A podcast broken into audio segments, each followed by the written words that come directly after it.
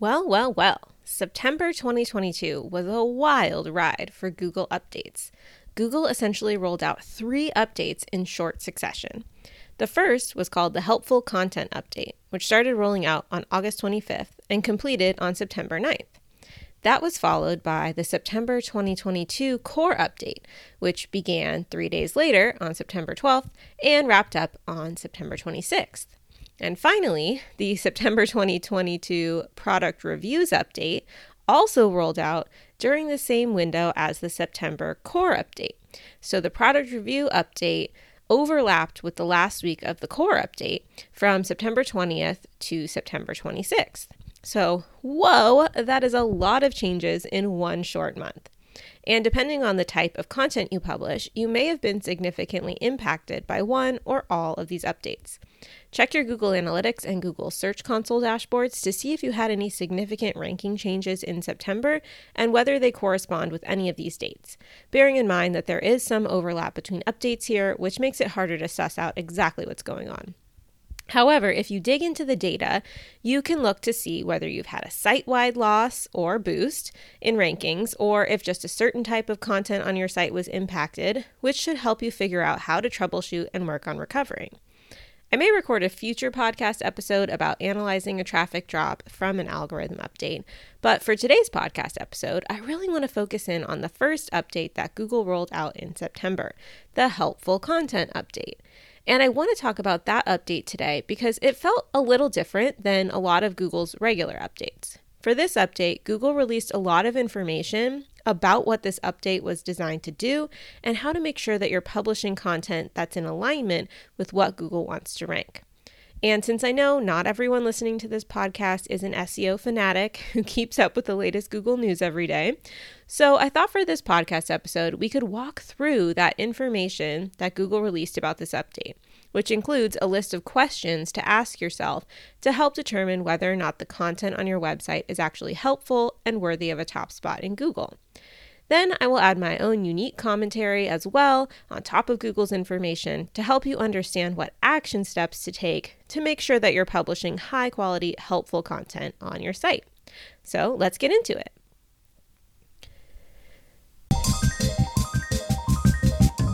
Welcome to the Unconventional R D Podcast, where we inspire dietitians to think outside of the traditional employment box and create their own unconventional income streams. We'll talk all things online business to help you start, grow, and scale your own digital empire. On August eighteenth, twenty twenty-two, Google published a post on their Google Search Central blog announcing that they would soon be rolling out an update called the Helpful Content Update. They said in their blog post that they're trying to serve up the most helpful content possible in the search results and reduce the number of times people click on content on the first page of those search results only to feel disappointed in what they find. They talked about the experience of clicking on a search result and feeling like the content wasn't really written to actually help people, or that it may not have even been written by a person at all. This is a thinly veiled jab at the surge of A I-created content that is being published right now. Uh, they specify that they want to rank content that is actually helpful to readers, not content that appears to have been designed just to rank and get clicks. Because yes, there are people out there who publish an incredible volume of low-quality content, hoping that some of it ranks so that they can get lots of traffic and monetize their site with display ads or affiliate links. And these types of sites are sometimes called rank and bank, aka they're trying to rank as quickly as possible to make as much money as possible in the short term, knowing that they're probably not really building an actual brand with legs that can withstand the test of time. They want to create quick cash and just plan to rinse and repeat this process if and when their site eventually gets knocked down by Google. As we know, S E O is sort of a cat and mouse game, with people trying to figure out how Google ranks content so they can attempt to game the system, and Google constantly tweaking their algorithm to prevent spammy content that is gaming the system from ranking. So this isn't really out of the norm in the S E O world. It's just that Google appears to be intentionally setting their sights on low-quality, over-optimized content that may not actually be serving anyone. As I mentioned, Google released a set of questions that you can ask yourself to determine whether your content is actually helping people. Obviously, in a perfect world, you want your content to be both helpful to the reader and optimized to rank in Google. It's just that sometimes people lose sight of the reader, resulting in content that may not flow well or contain any information that people are actually looking for. So let's go through the questions one at a time and discuss. Some of the questions are a little repetitive or overlappy, so if I feel like they're getting at the same main point, I'm going to group them together. So let's start with questions one and two. Question number one, and again, this is directly from Google's blog that they published in mid-August. Do you have an existing or intended audience for your business or site that would find the content useful if they came directly to you? And number two, does your site have a primary purpose or focus? So the main takeaway here is, does your site actually serve a useful purpose? Is it built to actually help someone? Or did you just target a bunch of easy keywords leading to a hodgepodge of content that doesn't really make a lot of cohesive sense? And this is actually an issue I see quite often for newer bloggers. And this issue actually manifests itself beyond just blogging even. It's a common trouble spot for new entrepreneurs in general, and something I myself struggled with for a long time in the beginning of my journey as well. So what happens is that people start their blog or their business without really having a clear niche. They're not quite sure who they want to help or what problems they're actually solving for people with their content. And when you're missing this North Star in your business, the guiding compass that can help you come up with a cohesive content plan, then you often end up lost in the weeds of content creation and keyword research.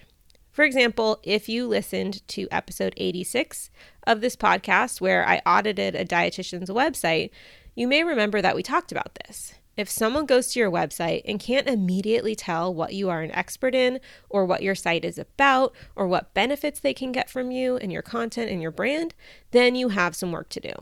And I get it. Sometimes we're just too close to the work that we're doing to even notice things like this. It's super easy to just get sucked into writing blog posts every week and forget a little bit about the bigger picture. I mean, perhaps you don't even remember what you wrote on your homepage or your about page a year ago when you first built your site, right? But that stuff does matter if what you're publishing lacks cohesion and a clear purpose. So your action step for this question is to take a real hard, objective look at your site. Is it immediately clear on the homepage what your site is about and how you help people? And do you have cohesion with your brand messaging across your homepage, about page, services page, your blog categories, and your actual content that you're publishing? If not, it's definitely time to make some changes. And just circling back to episode eighty-six, where I audited uh, a dietitian named Angela's website, I'm happy to report that Angela, she got to work right away after listening to my feedback and started implementing some of the recommendations suggested. And she got a huge boost to her website rankings and traffic during the September Core Update. So her hard work was actually super well timed, and it definitely paid off. So I'm really excited for her. She even shared that one of the keywords that she was targeting is now number one in the Google search, and um, she just saw a boost overall by making some of the suggested changes. So one hundred percent. If you need to work on your brand cohesion and serving a purpose and having a clear niche and reason for your site being in existence, um, definitely work on that, and it potentially will pay off in the long run. Question number three that Google shared, does your content clearly demonstrate firsthand experience and a depth of knowledge? For example, expertise that comes from having actually used a product or service or visiting a place. So essentially, they don't want people creating fluff content on topics they don't have actual expertise or experience in, because nine times out of ten, that type of content isn't actually helpful. Some examples where this especially applies would be things like product reviews or travel blogs, to use the examples in their question. There's been a lot of chatter over the last few years about the low quality of product reviews being shown on page one of Google. And what kind of happened was that large media companies like, I'm just going to pull one out, for example, like Forbes, for example, started to understand that they could make money by posting product reviews on their websites and including affiliate links in those posts. And because websites like Forbes are such big names and they such they have such high domain authorities, like Forbes has a D A of ninety-five out of one hundred, for example, which is just insane, uh, they historically were able to rank at the top of page one for lots of lucrative product review keywords, even if those keywords didn't have much to do with their niche. And just to flesh this out, I went into SEMrush to find a real example. So Forbes describes themselves as, quote, a global media company focusing on business, investing, technology, entrepreneurship, leadership, and lifestyle. And they tend to post a lot of business-related content, and that's probably what most people think of when they hear that brand name. However, Forbes dot com, the website, actually ranks for a lot of high-value affiliate keywords that don't necessarily fall clearly within that niche. For example, Forbes currently ranks number one for the keyword V P N, with an article listing the top V P N services with affiliate links within it. And if you're not familiar with V P Ns, a V P N stands for Virtual Private Network, and it's what people use to create a secure private internet connection from anywhere in the world. And V P Ns require payment to use them. So if people read the Forbes article, click on the affiliate links to the products within the article, and then make a purchase, Forbes will earn a commission from that. And the keyword V P N is searched four hundred fifty thousand times per month.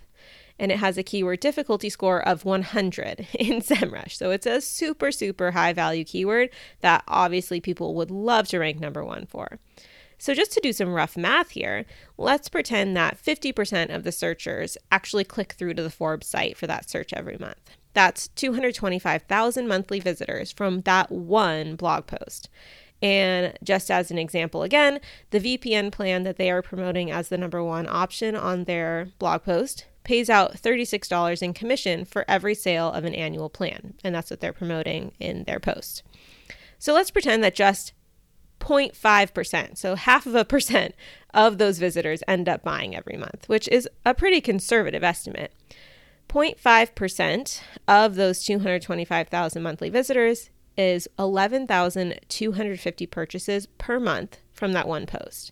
And if each purchase earns thirty-six dollars in affiliate commission, that's four hundred five thousand dollars per month in affiliate revenue from just one blog post. So that's absolutely insane, right?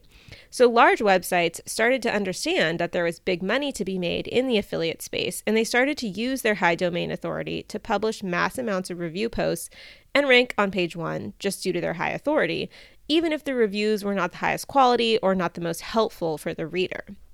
And I bet if you're listening right now, you know exactly what I'm talking about.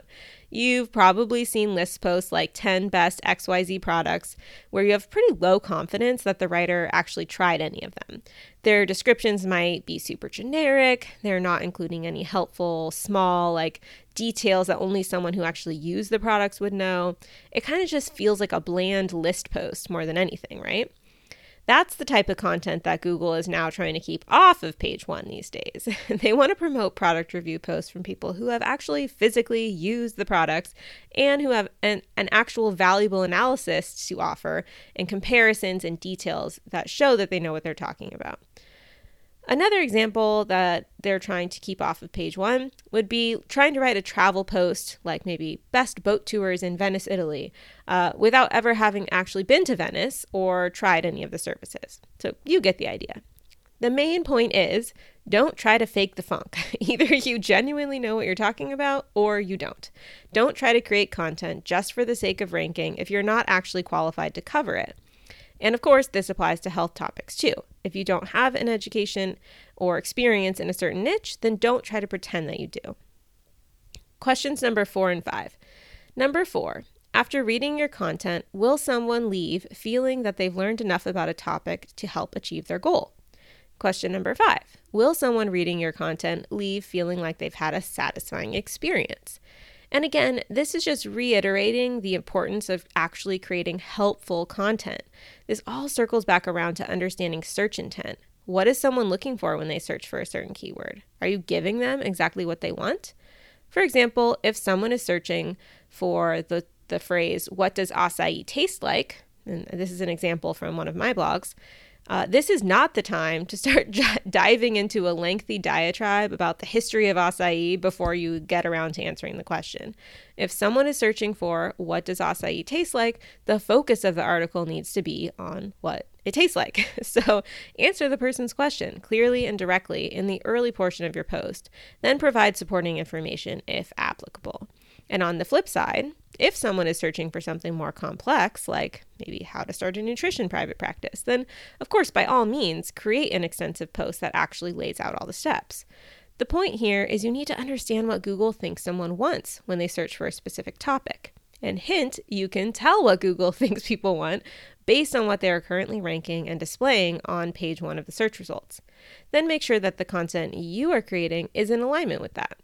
So don't just rehash what other people have already written about on page one, though. That's not good enough, and it's not showing your unique perspective, experience, and expertise. What are you adding to the conversation to really wow the reader and make them want to come back to your content above all the others? How are you demonstrating that you have firsthand knowledge and experience about the topic that people can trust? That's what you need to focus on when creating your content. And to round out this section of Google's post about the Helpful Content Update, they linked to their past guidance on best practices for recovering from core updates, which is basically just like keep following best practices. And uh, they also linked to their guidance on creating high quality product reviews. Then they specifically call out in their blog post, quote, avoid creating content for search engines first. And then a lot of people reading this were like, hmm, you know, if I'm super focused on S E O, maybe this is freaking me out. You know, that's kind of the whole point of S E O, right? To create content that ranks. But what Google's really saying here is not to go so hard on creating S E O optimized content that you lose sight of the bigger picture. Make sure that your site actually adds something valuable to the internet and that it's built to serve an actual purpose. Of course, you can apply S E O optimization tactics on top of that, but if you lack the foundational understanding of why your site exists in the first place, then you might find yourself in trouble. Then Google lists out another set of questions to ask yourself to make sure you're not prioritizing S E O at the expense of the actual user experience. So for this set of questions, answering yes is actually a bad thing. This is a list of things you should avoid doing if you want to rank well in Google. So let's go through the questions again one by one and discuss. Question number one, is the content primarily to attract people from search engines rather than made for humans? A K A, are you thinking about the reader at all in your content creation process? Or are you just trying to do whatever you need to do to rank? If you don't have a clear person you're speaking to on your site, that's a problem. Question number two, are you producing lots of content on different topics in hopes that some of it might perform well in the search results? Again, this is such a huge one for so many new bloggers. Because they lack clarity on their niche, they end up just creating posts on any keyword they can find that they think they might rank for, and they end up with a giant mess of unrelated content on their site that does not position them as an authority on any given topic, and that is very unlikely to actually help someone who visits their site. If this is you, again, I recommend listening to episode eighty-six of this podcast where I audited a dietitian's website because I went over a lot of helpful suggestions for tackling this type of issue if you feel like you're making this mistake on your site right now. But the bottom line is you need a clear structure for your site with categories of content that both readers and Google bots can easily understand. Question number three, are you using extensive automation to produce content on many topics? Many people in the S E O world think that Google is attempting to crack down on A I-generated content because with the rise of A I tools, some website owners have been churning out automated content around lots and lots of topics, hoping that at least some of them will be good enough to rank. And if enough people do this, it creates a lot of low-quality, unhelpful content that Google has to waste time crawling. And it costs Google money and resources to crawl the entire internet. So they don't want a huge influx of crappy content that isn't actually going to end up ranking for anything, because that's just a waste on all fronts. So I think that's really what they're getting at here. Don't just press compose on an A I tool and think that you're going to end up with something worthy of being indexed by Google, because chances are you won't. A I tools like Jasper can be a good place to start writing a blog post, but ninety-nine percent of the time, you will have to do some manual editing, adding to the articles, and fact-checking what the tool has put out. So I don't take this point as a caution against A I entirely, just as a reminder to use A I smartly if you currently use it as a part of your content production workflow. Question number four, are you mainly summarizing what others have to say without adding much value? I love this one. I honestly hate when I click on the page one search results and they're all just repeating what the number one ranked page has to say. And I understand how this happens. I do. People look at the content ranking number one and they think, oh, I must need the exact same stuff to compete. Or they think they can come off as knowing what they're talking about just by kind of rephrasing what someone else said instead of doing the research on the topic themselves and relying on their own expertise and experience. And Google is wising up to the fact that people don't just want regurgitated responses filling up the whole first ten search results. So they're trying to dissuade people from creating that type of content. I'm not sure exactly how they will adjust the algorithms to prevent this or if that's even possible, but the point is, don't be a copycat. Show that you have something valuable to add to the conversation above and beyond what everyone else is doing. And I think as dietitians and healthcare professionals, we really have a leg up here. Don't shy away from showing your hands-on real-world knowledge, experience, and stories. People want to hear that stuff. And this is actually one of the reasons that people add, uh, quote, Reddit to their search terms so often, like blah, blah, blah, Reddit, uh, to bring up the Reddit search results. It's because they want to read the opinions of real-life people. Unfiltered, raw feedback from lots of people rather than just, you know, a summary of someone who maybe may or may not have actually had any experience in this topic. And this is one way to elevate yourself above the Joe Schmo freelance writer who has no formal healthcare education or experience. You will simply know things that they cannot know without having lived it firsthand. So lean into that. Show that you have something to add to the conversation that really truly matters.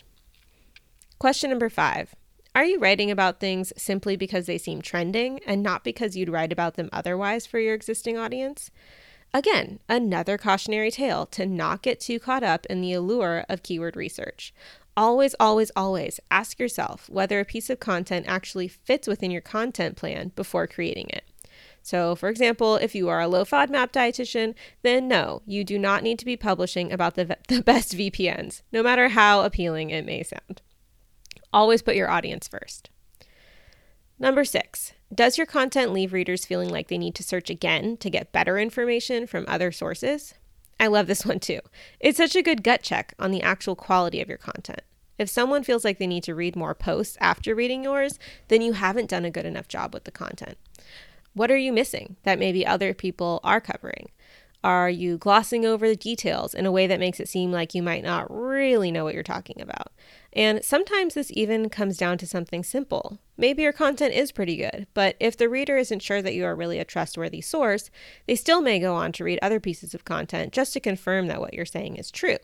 So yes, the content matters, but highlighting your expertise, authority, and trustworthiness matters too, so don't skip over those pieces of the puzzle.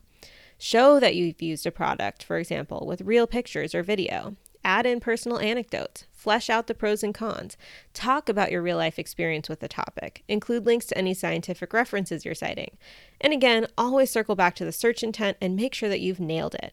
For example, if you're writing about the best vegan omega three supplement, did you remember to include a link for people to buy it? Because in that case, some of the searchers might have buyer intent, meaning they really wanted to make a purchase. But if you don't understand that and you don't help point them in the right direction to purchase, then they still may end up looking elsewhere for that information instead of being fully able to satisfy their query one hundred percent through your post. Question number seven. Are you writing to a particular word count because you've heard or read that Google has a preferred word count? No, we don't. So this one's pretty straightforward. The idea, idea that longer content ranks better is pure baloney. Your content needs to be as long as is required to adequately address the search intent, and that's it. Some people like to look at the word count of all the posts on page one and take the average, just to get a ballpark estimate of where you might need to be to be competitive, but I don't even do that. I think that's way too simplistic and kind of missing the point. It's really not about the number of words. It's about the topics that are being covered in order to satisfy the searcher. So my recommendation, instead of looking at word count, is to actually Google the keyword that you're thinking about writing about and click into each and every one of the organic listings on page one. What are they talking about? How are they structuring their posts? What are some common threads that you can see? What are some people doing that really stands out? Is there anything missing that you could add to the conversation? Then go out there and create the best piece of content you can on that topic. Question number eight. Did you decide to enter some niche topic area without any real expertise, but instead mainly because you thought you'd get search traffic? This one, again, circles back to the importance of understanding your niche, but also the importance of selecting a niche that you actually have expertise and authority in. And of course, this especially applies to anything health related.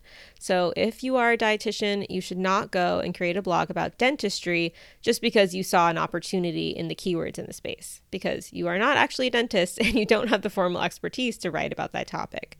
Of course, you could theoretically team up with a dentist or hire a dentist to review your content if you really wanted to, but you alone as a solopreneur writing about a health topic that you have no formal education in would not work.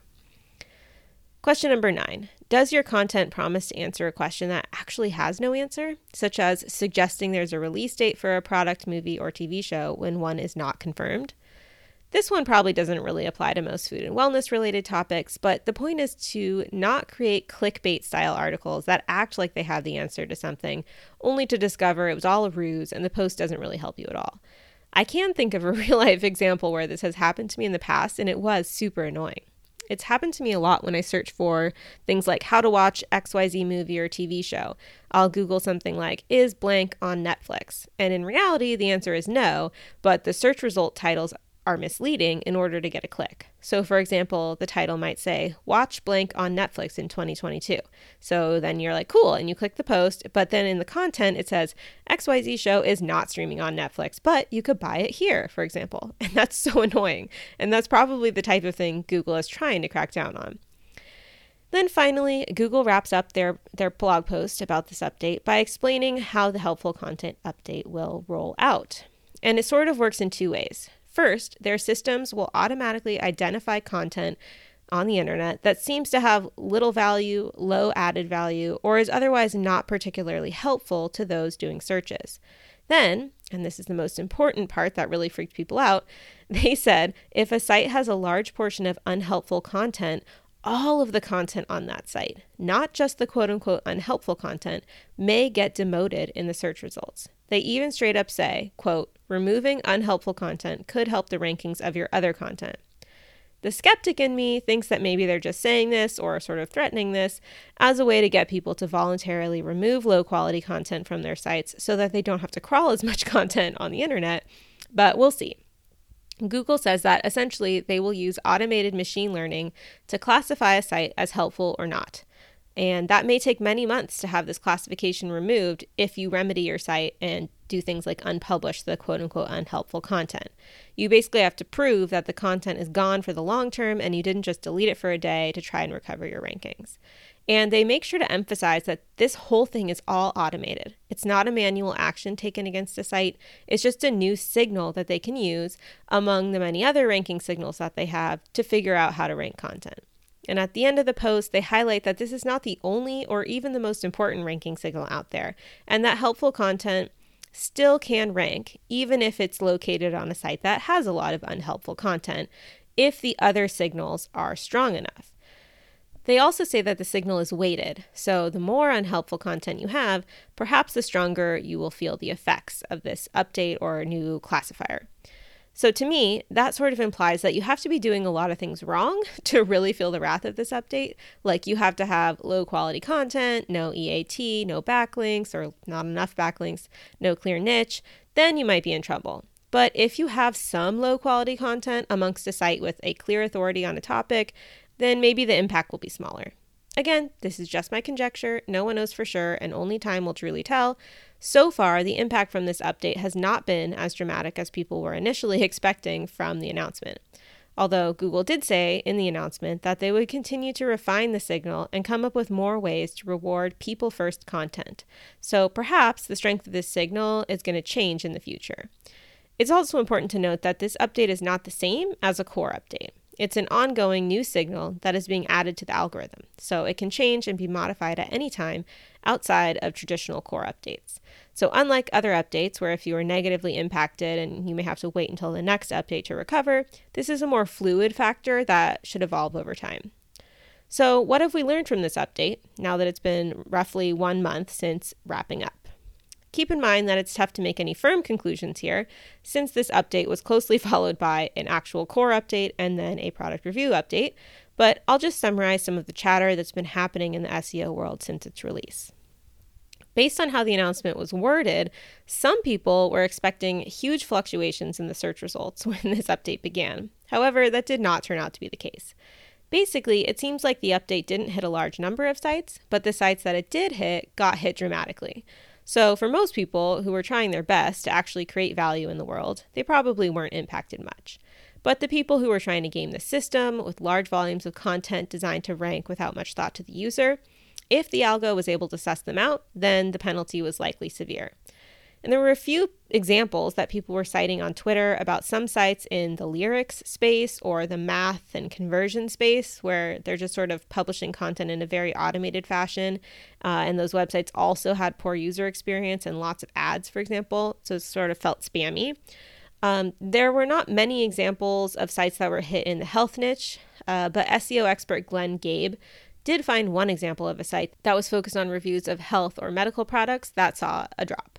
So essentially, with this update, it seems like mostly the sites with the most offensive examples of unhelpful content were affected, so the overall impact across the whole internet may have felt small. But people in the S E O world still think it is significant because it's emblematic of where Google is trying to go with search results in the long run. So overall, the takeaways from this episode are to make sure that your site and your content are actually doing something out there in the world. Get crystal clear on who you are serving with your content and make sure that you're not getting distracted by every keyword under the sun and accidentally diluting your topical authority. Do your best to create original, authoritative content that's not just a rehash of stuff that's already out there on the internet. What do you have to add to the conversation? And what are you doing to demonstrate that your content has value and deserves to be ranked? And always, always, always keep your reader in mind. Make sure you have a good understanding of search intent and, ha- and you know how to deliver up exactly what people are looking for. Pair these main ideas with solid on-page, off-page, and technical S E O tactics, and you should be setting yourself up for long-term success if this is the direction that Google is leaning into moving forward. And as always, if this type of stuff is interesting and exciting to you, I welcome you with open arms to join my course, S E O Made Simple. In that course, I teach my four-step framework for getting traffic from Google so that you can learn how to get your content in front of tens of thousands of people every single month without spending all day on social media or paying any money for ads. S E O is really incredible when done right, and I just get so excited every time a new wellness professional signs up because I know that's one more well-qualified person who's learning how to reach the masses and make an impact on the world. If you want to learn more, head to S E O waitlist dot com and add your name to the list to get an exclusive invite to join the course. Joining my email list is currently the only way to enroll, so definitely add your name if you want to learn more. And I hope you have a great rest of your day.